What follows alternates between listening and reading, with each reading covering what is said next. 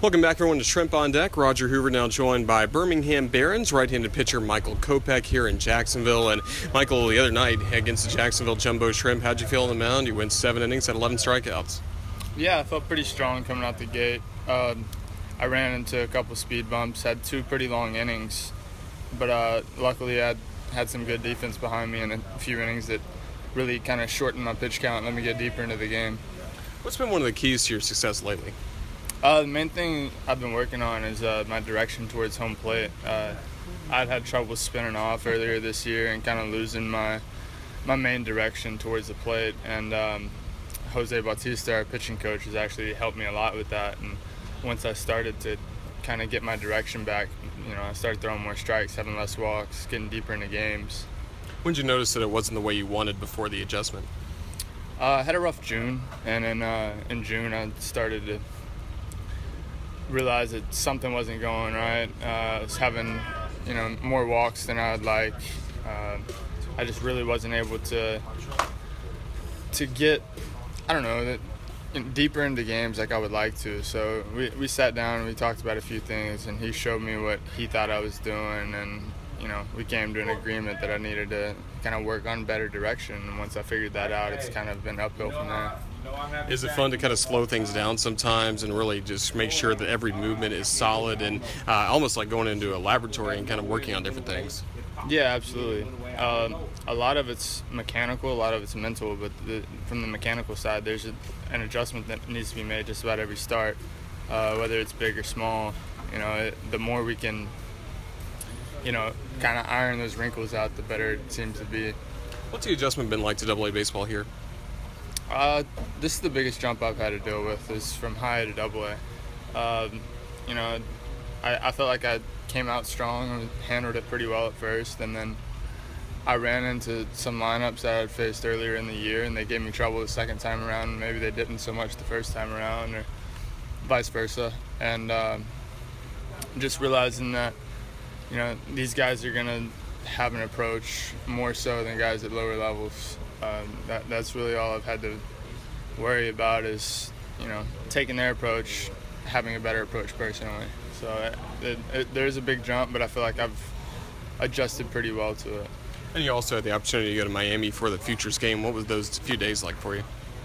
Oh, it was a blast. Uh, just kind of get a big league experience for the first time. Um, you know, be around ju- like just as much talent as I've ever been around to kind of see that all-star environment to you know to know like that's where I want to be in a couple years whether that's you know with Chicago or whomever I, I just want to be able to get to that point as a big leaguer and of course, you're a first round pick by the Boston Red Sox straight out of high school. You've always had really a spotlight on you over the last few years. It's been more easier to manage, I guess, coming into this season than had been before. Uh, yeah, I think so. Uh, I, I, feel like mainly because after the trade, I felt like it was kind of a clean slate and just almost like you get drafted again. And got over here, I felt like I was able to kind of take care of my business. And, um, you know, it, it's pretty much been all about baseball since I got here. So, yeah, I, I think so. Do you think you've managed all the different media requests and having talked to a lot of people in Chicago? Do you think you've managed it pretty well? Yeah, I think so. I think I've turned one person down all year as far as you know, doing the doing an interview or whatever. Uh, and I, I don't mind doing them at all. You know, I, to me, if somebody wants to talk to them, means I'm doing something right. So, but know, it, it can be overwhelming, but at the same time, like that's part of the job. And you also get to come to the Chicago White Sox, an organization that's getting a lot of really talented young players. Of course, Yoan Moncada, who you came over in the trade with. But even what they've done the last few weeks is going to be really exciting, knowing all the talent that's in the minor league system right now. Yeah, absolutely. Uh, I think all of our goals the same is to get to the big leagues and help the big league club win. Um, and we definitely have the talent to do that. We have the talent there to do that now. Things just aren't going our way this year, but uh, I feel like once all of us are there that the White Sox went out and searched for, I feel like it's going to be a special group of guys. What are the different pitches you throw, and when you're having success, what is each pitch really doing? Uh, I throw a four-seam fastball, and you know that that's uh, what everyone knows about from me is I throw hard. You know, it's going to be upper 90s to 100. You know, occasionally reach above 100. Uh, I have a slider that's you know, you know, a harder break. It's smaller break. It's about 88, 90. I have a change up that's about the same way, and then I have uh, I have a sinker that I recently added to my repertoire earlier this year through the advice of Jose, and uh, that's you know lower 90s to mid 90s, but that's that's a pitch that's really helped me you know get out of deep counts. And you know if I if I'm facing a guy and he's battling, he's battling, I throw a sinker and it's 92, 93, 94, but it runs you know a foot into a right-handed batter that may be a lot more effective than a 99 mile an hour fastball that he keeps fouling off. So for me, that's been a pitch that's actually really helped me.